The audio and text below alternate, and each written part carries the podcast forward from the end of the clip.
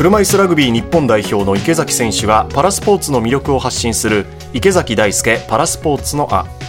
今週はアテネオリンピック男子ハンマー投げ金メダリストで現在はスポーツ庁長官です。室伏浩二さんゲストにお越しくださいました。今回はアスリートとして長く活躍し続けることについてのお話です。佐々木舞音アナウンサーと話を伺いました。ではどうぞ。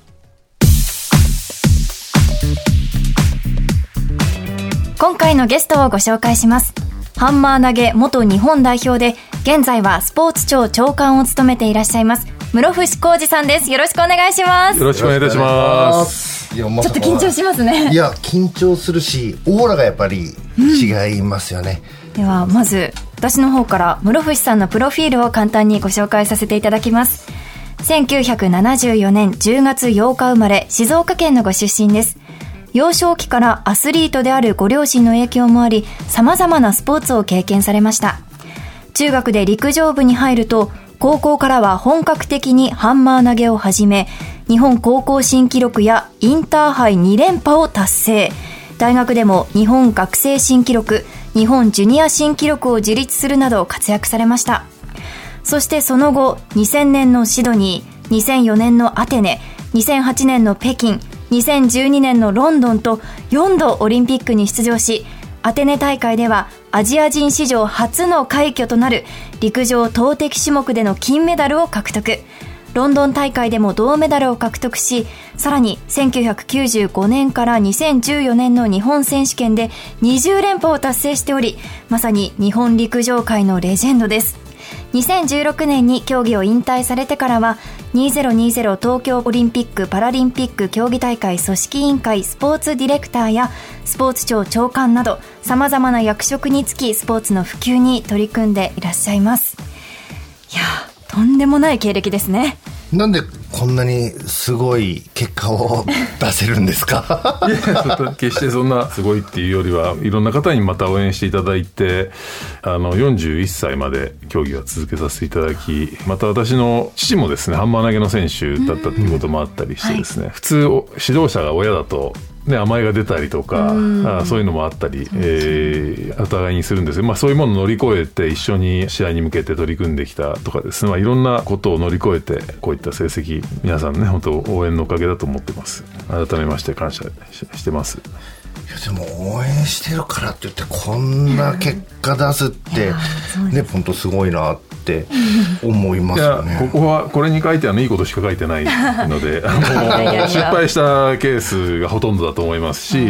あの本当はプロフィールでですね自分が失敗したのを今後書こうかなと思いますけどもやっぱり成功体験ばっかりではですね別にあの本当の意味での成功はないですし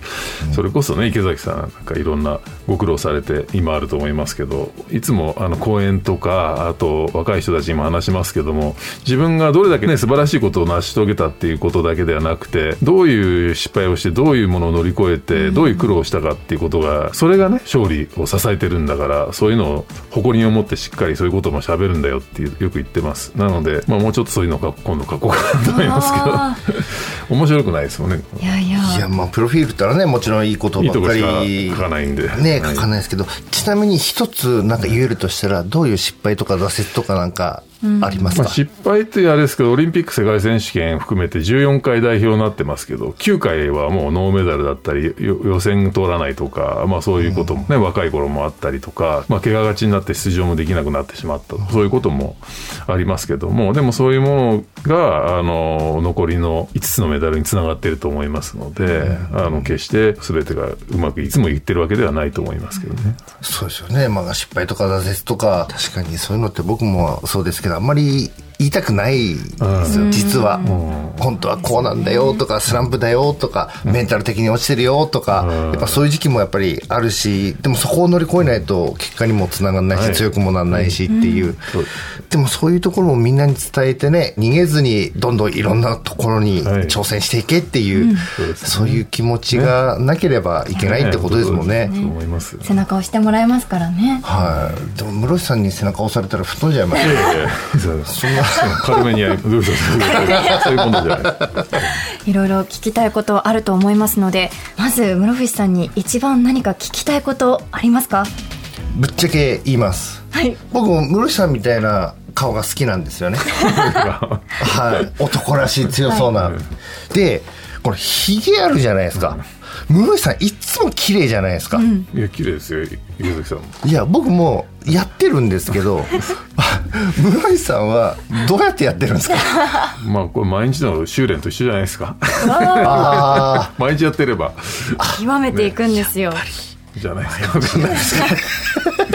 あ。まあ。綺麗じゃないですか。そのいや本当ですか？そんな綺麗にできないですね。いやいやいや。適当ですそんな。でも人によってやっぱり長さとかもねいろいろ整えたりとかそんなにっていうので細かくやってないですよそんな。そうですか、僕いつか絶対やったら聞こう聞こうと思ってなかなか聞くタイミングがなくてすいませんこんな話で。日々の修練ですって、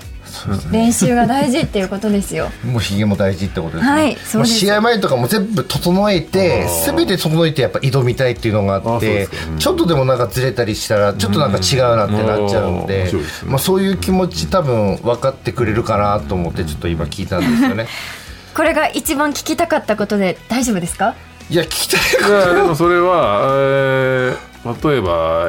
試合会場迎える前に自分の部屋を整理してからね行くとか、はい。会場に行くまでにある程度完璧にしておきたいんですよね。そうなんですよ。うん。こう室伏さんはこう第一線で長くずっと活躍されてますけれども同じことをずっと続けるそして結果を残し続けるっていうことの難しさとか大変だったことってたくさんあると思うんですけどいかがですか？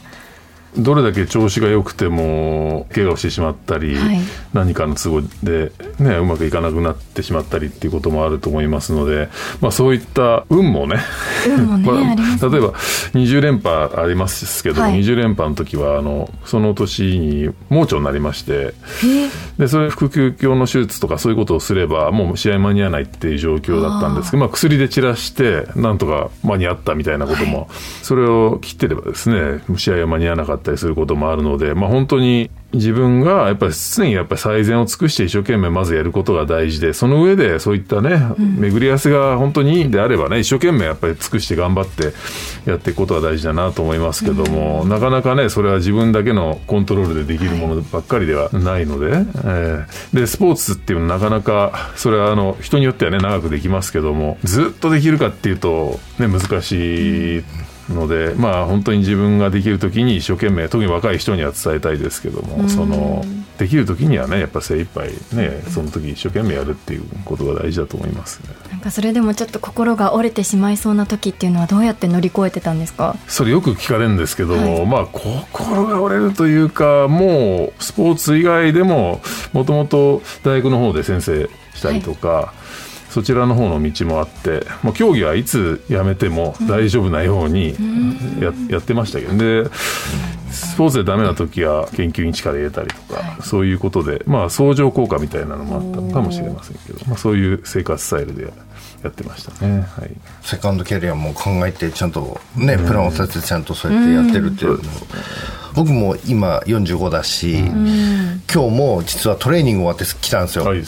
森さんでかいから俺もちょっとパンプしていかないと ちょっと負けちゃうかなと思いながらも。はい。何やるんですかトレーニングは？僕はもう普通のベンチとかも普通にできるし、もう何でもそうですね、胸も背中も全部やります。やっぱ車椅子に乗って、まあ、競技するじゃないですか。なんでこの押す、車椅子を漕ぐっていうところの部分を全部鍛えてやりますね。なるほど。もう自分の体が実験台ですよね。だからそれが楽しみでもありますねアスリートはね。やっぱどういうトレーニングをく組み立てるとつい自分が強くなっていくか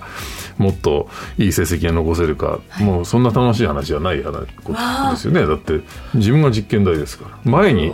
人がいないですよね。例えば過去のね、もちろん知見も大事ですけども新たな取り組みとか人がやったことないことをやるんであれば自分で切り開くしかないですからね。それは楽しみじゃないですかね。なので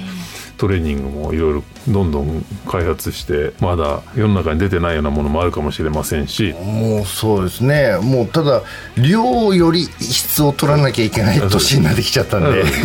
もう追い込むときは追い込んで、しっかり休めるときは休むっていう、ビシッともうやっていかないといけないんで。そうですね。やっぱりヒゲの話はなくてよかったんじゃないですかね。それは前から聞きたかったんですってでやっぱりその室伏さんおっしゃってましたけど前に人はいないから切り開くのは自分しかいないとかね。メンタルをね本当よね。いやー本当勉強になります。以上池崎大輔パラスポーツの「あ」でした